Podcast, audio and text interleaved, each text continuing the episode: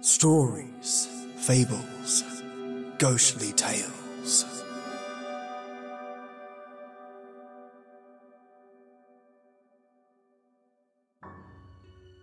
Welcome, my creatures of the night, to your next Dracula episode in Dracula Part 3. Mates, we've met the man, the monster, but don't know much about his agenda or intentions towards Jonathan. Now, we're going to start finding out, mates. Rest assured, I'll be adding all the preceding links to each Dracula part in the episode notes so that it's easier for you lovelies to navigate through. And right now, mates, I'm enjoying a tea called Gunpowder Tea, which are tiny rolled up balls of strong and earthy tea packets, one of my favorites. Think Russian Caravan, a little bitter at times, but a touch of milk, and it's one of the nicest teas around. I hope you can get a chance to try it sometime. Now, my little creepy crawlies, turn off the lights, turn up the sound, and don't let anything bite. The estate is called Carfax, no doubt a corruption of the old Quatre face, as the house is four sided, agreeing with the cardinal point of the compass. It contains in all some 20 acres, quite surrounded by the solid stone wall above mentioned. There are many trees on it, which make it in places gloomy, and there is a deep, dark looking pond or a small lake, evidently fed by some springs, as the water is clear and flows away in a fair sized stream. The house is very large and of all periods back. I should say to medieval times. For one part is of stone immensely thick, with only a few windows high up and heavily barred with iron. It looks like part of a keep, and is close to an old chapel or church. I could not enter it, as I had not the key of the door leading to it from the house, but I have taken with my Kodak views of it from various points. The house has been added to, but in a very straggling way, and I can only guess at the amount of ground it covers, which must be very great. There are but few houses close at hand, one being a very large house only recently added to and formed into a private lunatic asylum. It is not, however, visible from the grounds. When I had finished, he said, I am glad that it is old and big. I myself am of an old family, and to live in a new house would kill me. A house cannot be made habitable in a day, and after all, how few days go to make up a century. I rejoice also that there is a chapel of old times. We Transylvanian nobles love not to think that our bones may lie amongst the common dead. I see not gaiety nor mirth, not the bright voluptuousness of much sunshine and sparkling waters, which please the young and gay. I am no longer young, and my heart, through weary years of mourning over the dead, is not attuned to mirth. Moreover, the walls of my castle are broken, the shadows are many, and the wind breathes cold through the broken battlements and casements. I love the shade and the shadow, and would be alone with my thoughts when I may. Somehow his words and his look did not seem to accord, or else it was that his cast of face made his smile look malignant and saturnine. Presently, with an excuse, he left me, asking me to put all my papers together. He was some little time away, and I began to look at some of the books around me. One was an atlas, which I found opened naturally at England, as if that map had been much used. On looking at it, I found in certain places little ring marks, and on examining these, I noticed that one was near London at the east side, manifestly where his new estate was situated. The other two were Exeter and Whitby on the Yorkshire coast. It was the better part of an hour when the Count returned. Aha! He said, Still at your books? Good. But you must not work always, come. I am informed that your supper is ready. He took my arm and went into the next room, where I found an excellent supper ready on the table. The Count again excused himself as he dined out on his being away from home, but he sat as on the previous night and chatted whilst I ate. After supper, I smoked, as on the last evening, and the Count stayed with me, chatting and asking questions on every conceivable subject, hour after hour. I felt that it was getting very late indeed, but I did not say anything, for I felt under obligation to meet my host's wishes in every way. I was not sleepy, as the long sleep yesterday had fortified me, but I could not help experiencing that chill which comes over one at the coming of the dawn, which is like in its way the turn of the tide. They say that people who are near death die generally at the change to the dawn or at the turn of the tide. Anyone who has, when tired, and tied as it were to his post, experienced this change in the atmosphere can well believe it. All at once we heard the crow of a cock coming up with preternatural shrillness through the clear morning air. Count Dracula, jumping to his feet, said, Why, there is the morning again! How remiss I am to let you stay up so long. You must make your conversation regarding my dear new country of England less interesting, so that I may not forget how time flies by us. And with a curtly bow, he quickly left me. I went into my room and drew the curtains, but there was little to notice. My window opened into the courtyard. All I could see was the warm grey of quickening sky. So I pulled the curtains again, and have written of this day. 8th of May. I began to fear as I wrote in this book that I was getting too diffuse, but now I am glad that I went into detail from the first, for there is something so strange about this place, and all in it, that I cannot but feel uneasy. I wish I were safe out of it, or that I had never come. It may be that this strange night existence is telling on me, but with that, that were all. If there were anyone to talk to, I could bear it, but there is no one. I have only the Count to speak with, and he. I fear I am myself the only living soul within the place. Let me be prosaic so far as facts can be. It will help me to bear up, and imagination must not run riot with me. If it does, I am lost. Let me say at once how I stand, or seem to. I only slept a few hours when I went to bed, and feeling that I could not sleep any more, got up. I had hung my shaving glass by the window and was just beginning to shave.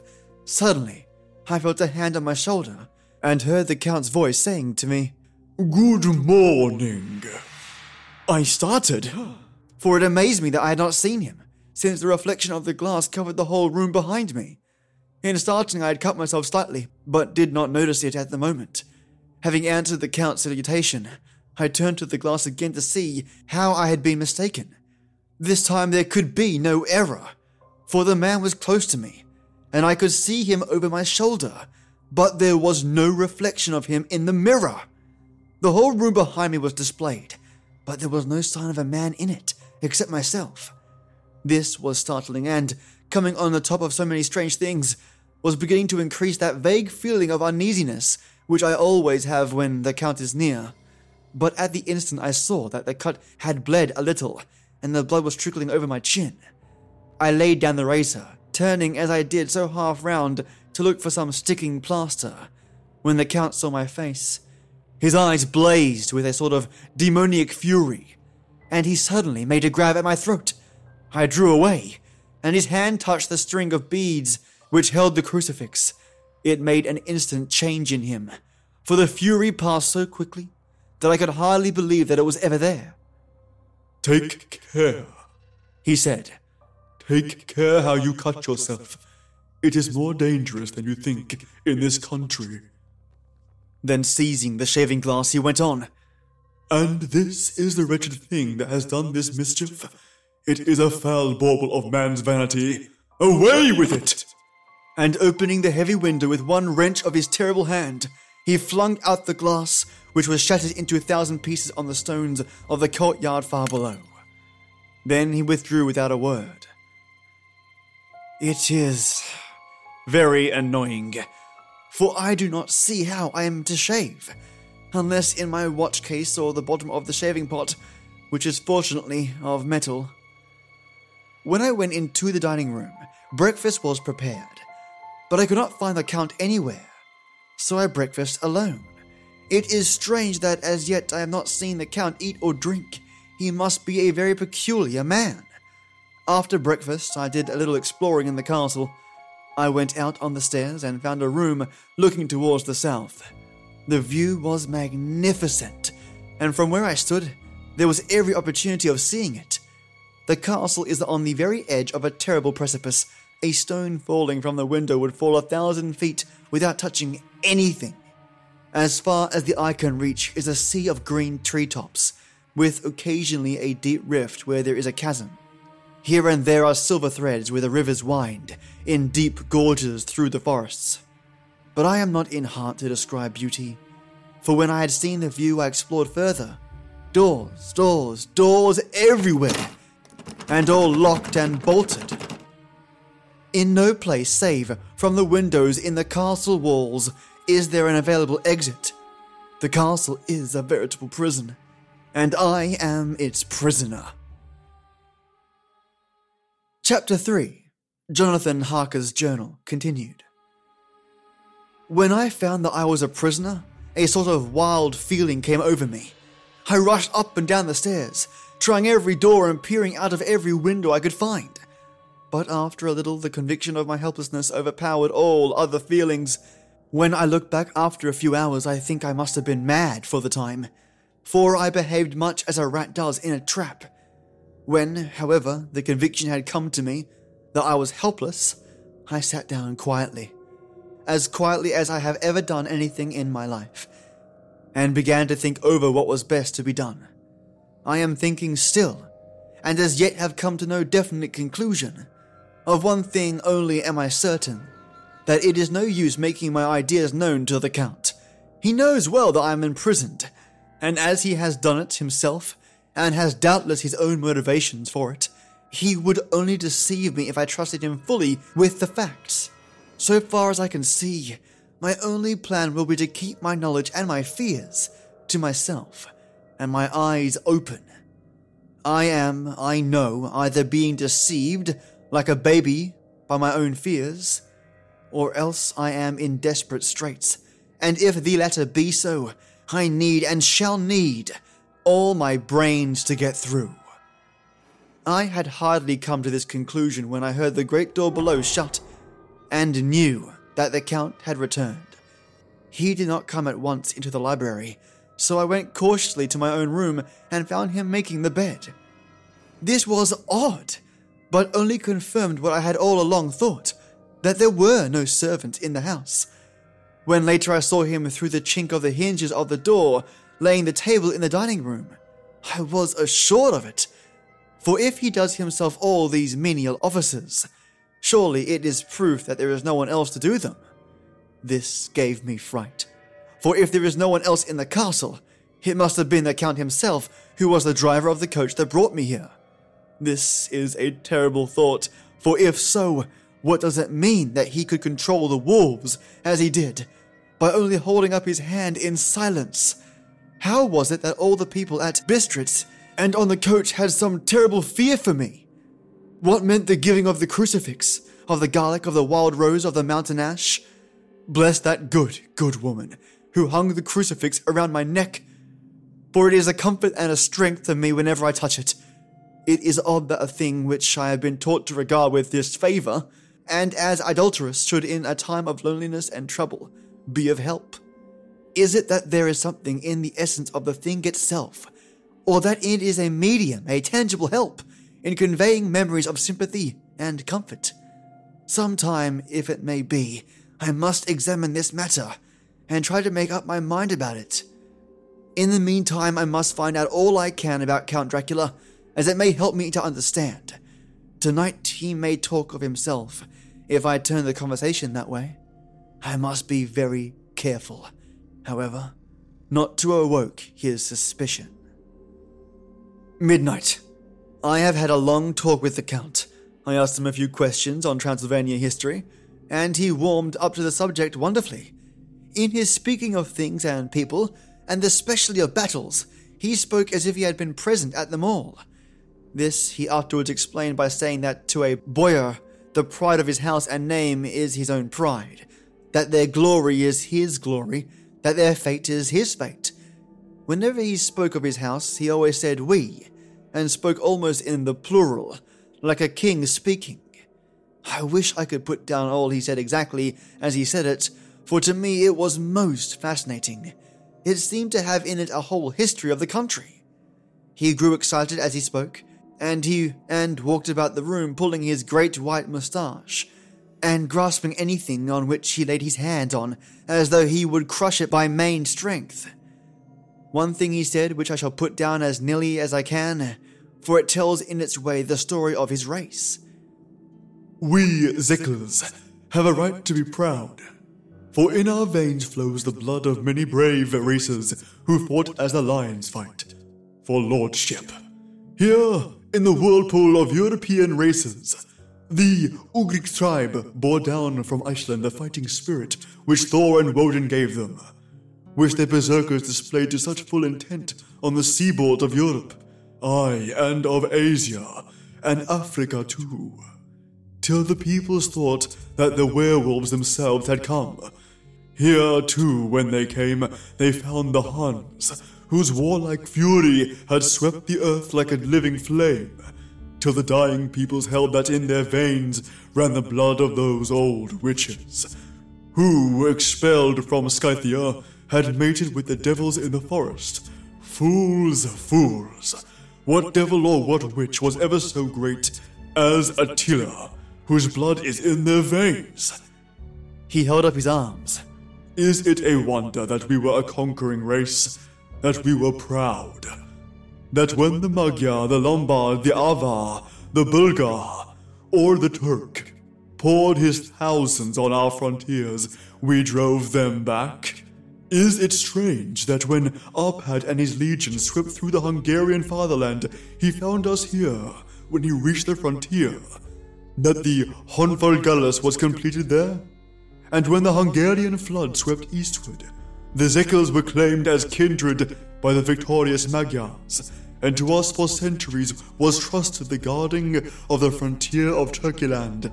Aye, and more than that, endless duty of the frontier guard, as the Turks say.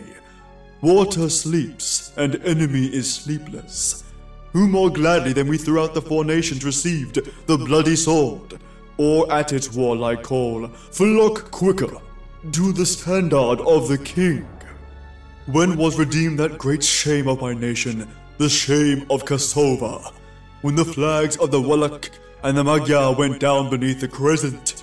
Who was it by one of my own race who, as voivode, crossed the Danube and beat the Turk on his own ground?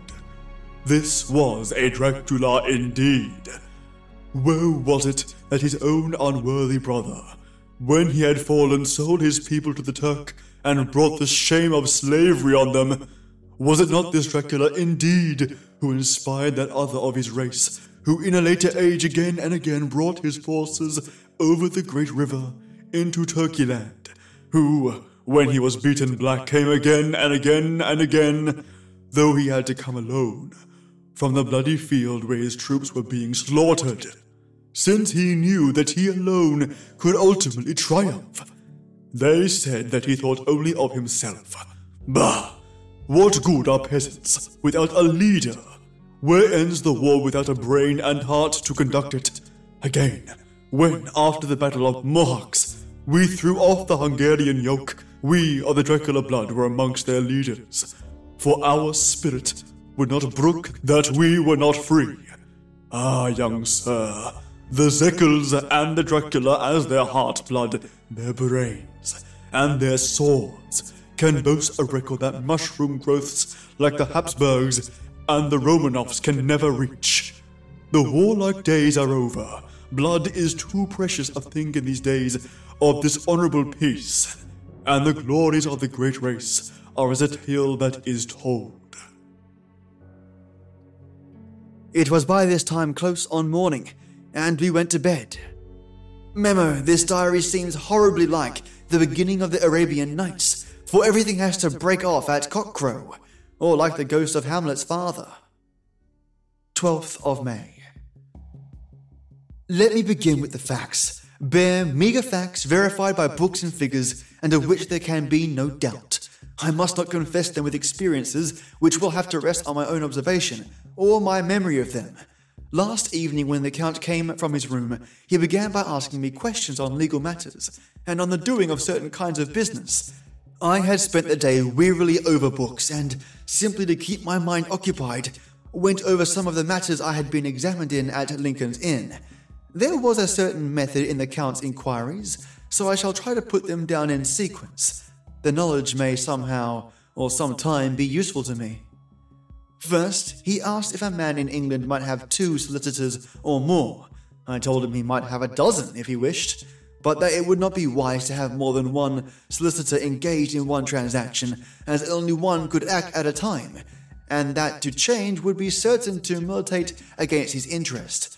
He seemed thoroughly to understand and went on to ask if there would be any practical difficulty in having one man to attend, say, to banking, and another to look after shipping in case local help were needed in a place far from the home of the banking solicitor.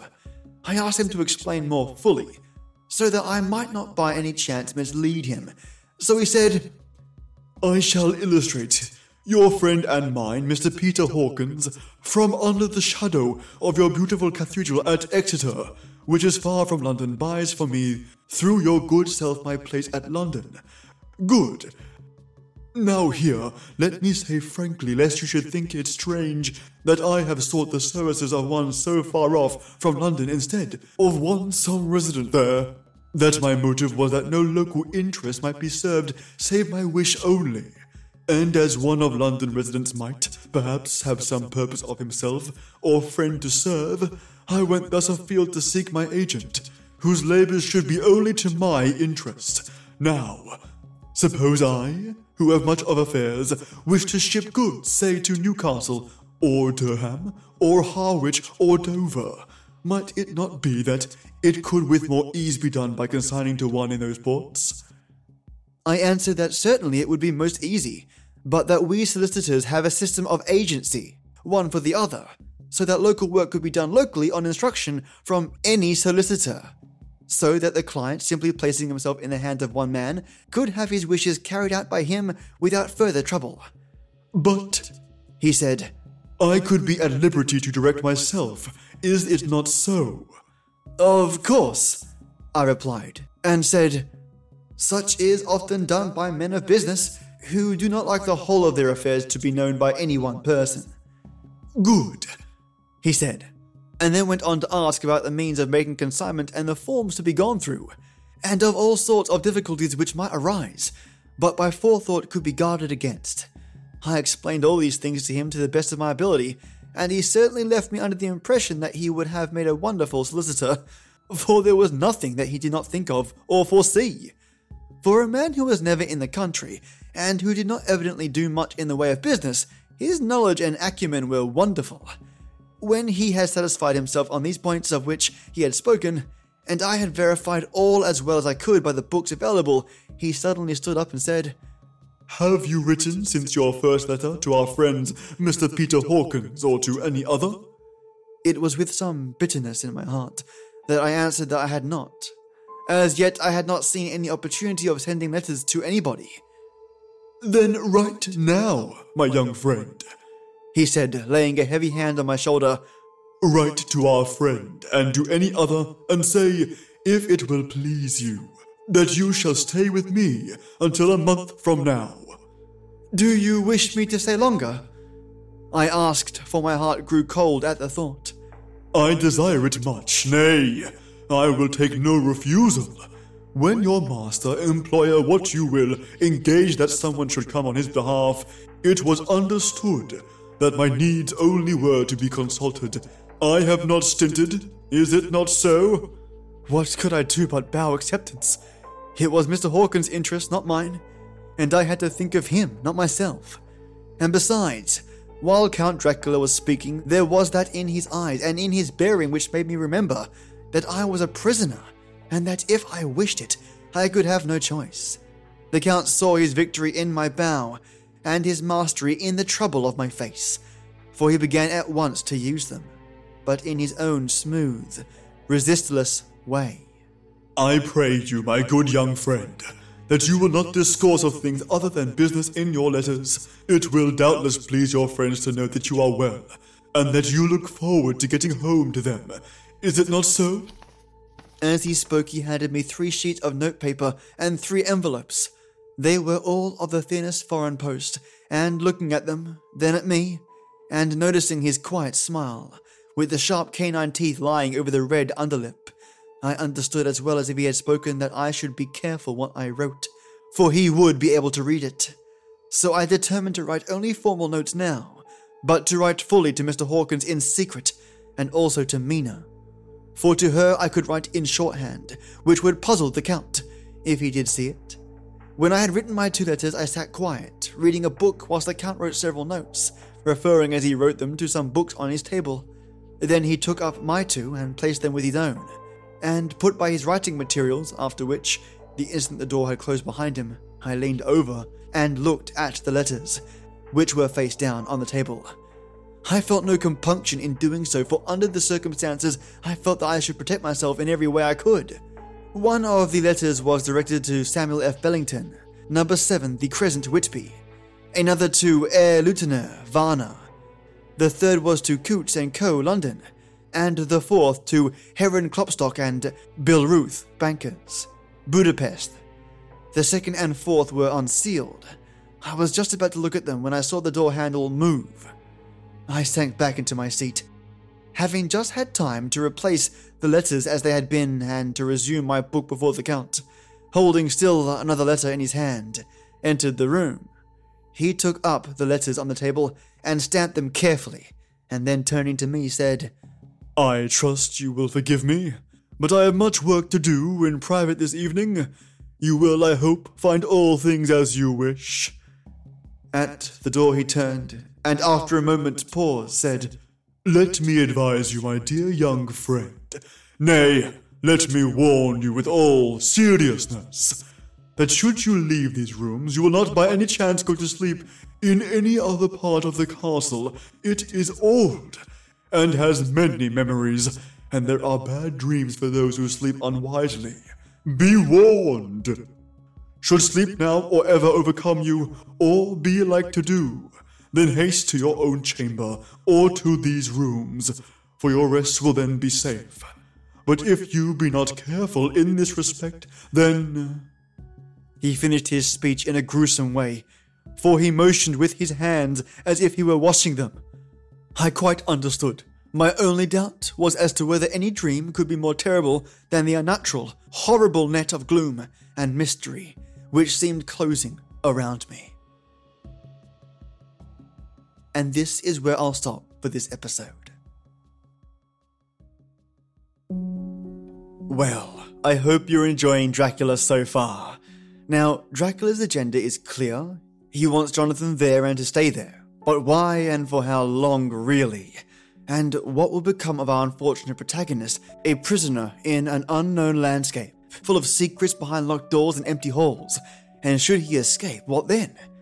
And in the wilderness where Dracula seems to be able to control the wolves themselves with the simple gesture of his hand. Ah, Jonathan is out of his league and will only escape through wits and wits alone. He must maintain his composure, withhold his intentions, and communicate in secret, much like the dark rooms in Dracula's mansion. He must keep his thoughts behind lock and key, no matter how friendly he gets with Dracula. What would you do if you were trapped in this mansion? How would you escape with limited to no resources at your disposal? And once you're out of the mansion, then what? I'd love to hear your thoughts.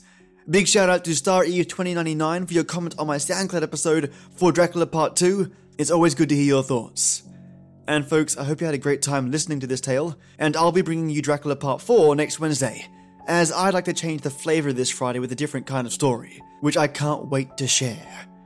Now, the second most favourite part of this podcast for me is my thank yous. Thanking the Patreon supporters that donate to this podcast.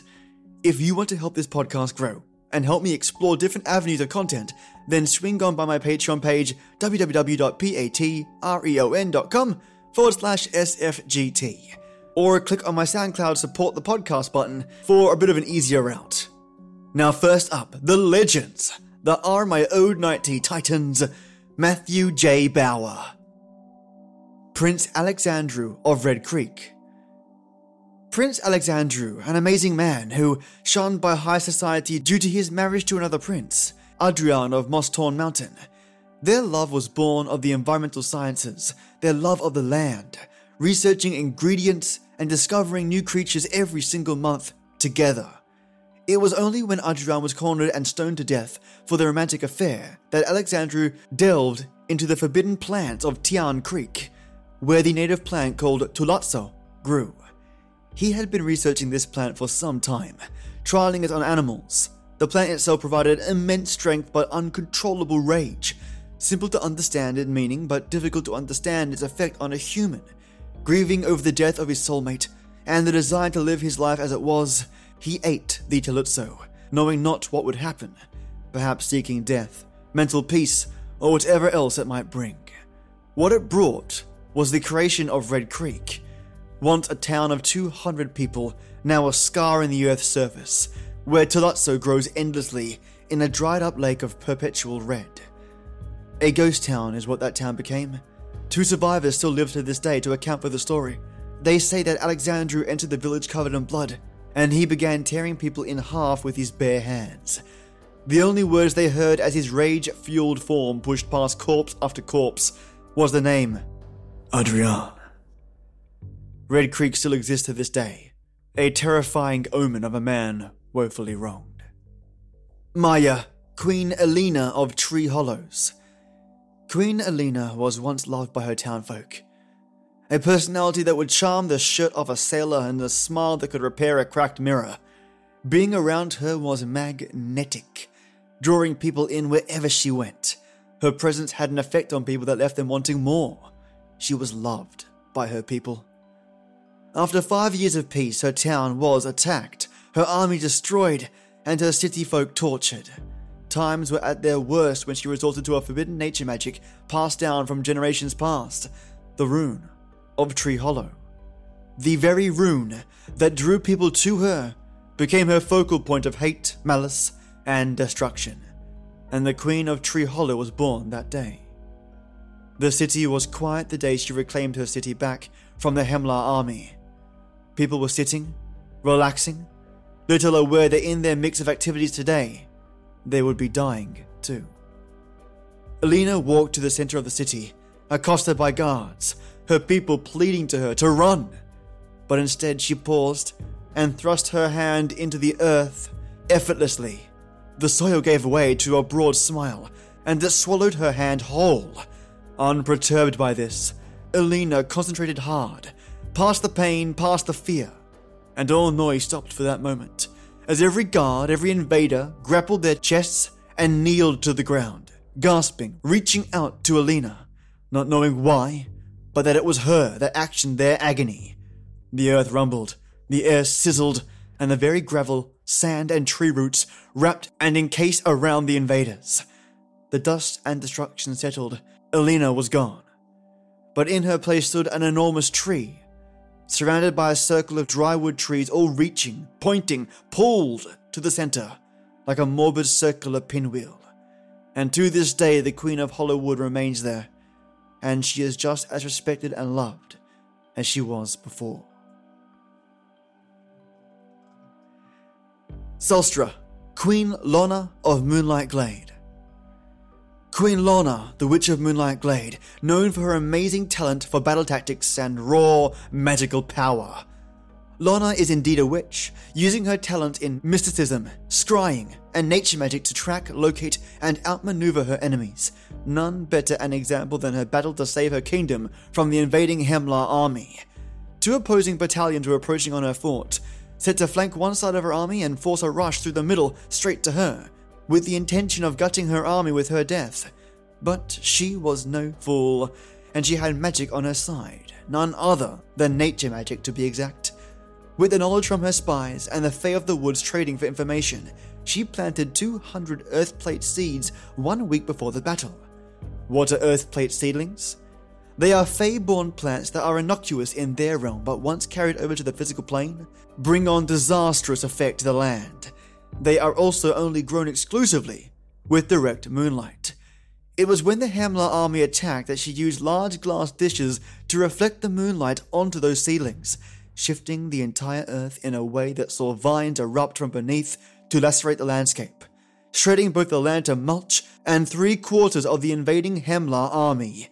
You see earthplate seeds lift the earth up, suspend the landscape, then flicker out of existence, leaving the earth to shudder and fall back to the mainland. This resulted in trapping 4,000 Hemlar soldiers beneath the soil for eternity horses, men, heavy plate, and all. That, my friends, is why Lorna is feared, and is coined the name Queen Lorna of the Moonlight Glade. Folks, I hope you all enjoyed your tales. I wanted to throw in a mix of war, betrayal, and death in light of Dracula's story about his own heritage. Hope you love them, and your fantastic support is what keeps this podcast blasting along. Not one episode goes up without thinking of you lot. So thank you so, so much. Now, for my wicked white tea warlords, I own cows, Clear of the Purple Shrub. The town Clear had been ravaged by demonic deers that had an insatiable appetite for human flesh. No one was left alone at night, and low growls would be heard not from the dogs at night, but from a small horde of deer deers, as they would call them, that would roam the town at night. And by roam, they would walk right through and occasionally break house doors down and pull out the youngest of the family to consume. Mr. Cowles was new to town and took up the mantle of herbalist of Clear. He witnessed deaths of children on his first week there and decided that research was required to stop this threat.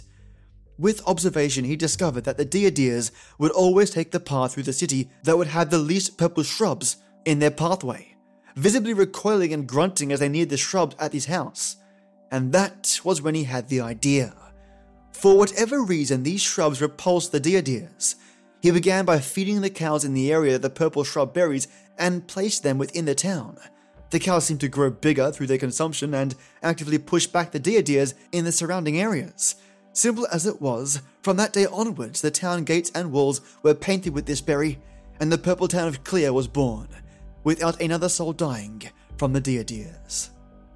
And Lee Bauer, Lieutenant of Light.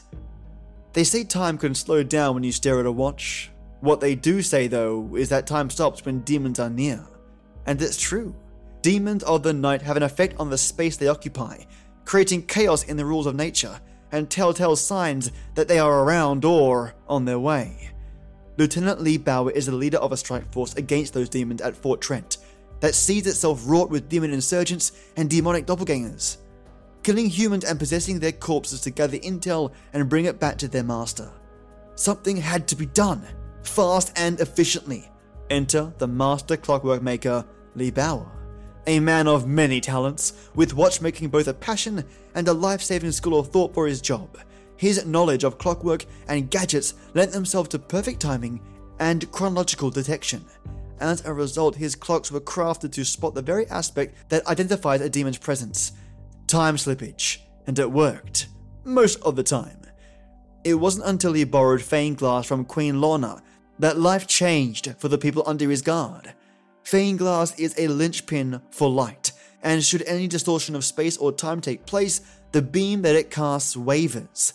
In knowing and using this, Lee was able to create a lens for his city that caught and killed demons in their tracks, faint light being able to burn demons directly and set them alight where they stand. From here onwards, the Master Clockwork Maker became the Lieutenant of Light, revered eternally for this discovery. Mates, I hope you both enjoyed your tales, something very different from the usual. Instead of turning you into hunters, I wanted to make you defenders and stalwart of cities you guarded. Hope you enjoyed the stories, mates, and thank you so much for supporting me as always. And of course, my brilliant Earl Grain forces Chad Warren, Just Heather, Lorraine Crisanto, Paige Marcini, Peter Raffelli, Tasha Moncrief, Christina Boyd, Divided by Zero, Tristan Cassidy, and Dolphin and Cow. All of you are amazing. For all of you brilliant people who have reached out to me via Patreon message and email, rest assured this week I'll be getting back to you for sure. So keep an eye out for those emails. and thank all of you so much again for sending your support through to the podcast. Every bit counts, and I'm so grateful. Have a kick ass Wednesday day or night, and I'll catch you Friday for something different. As always, my favorite people. Till next we meet.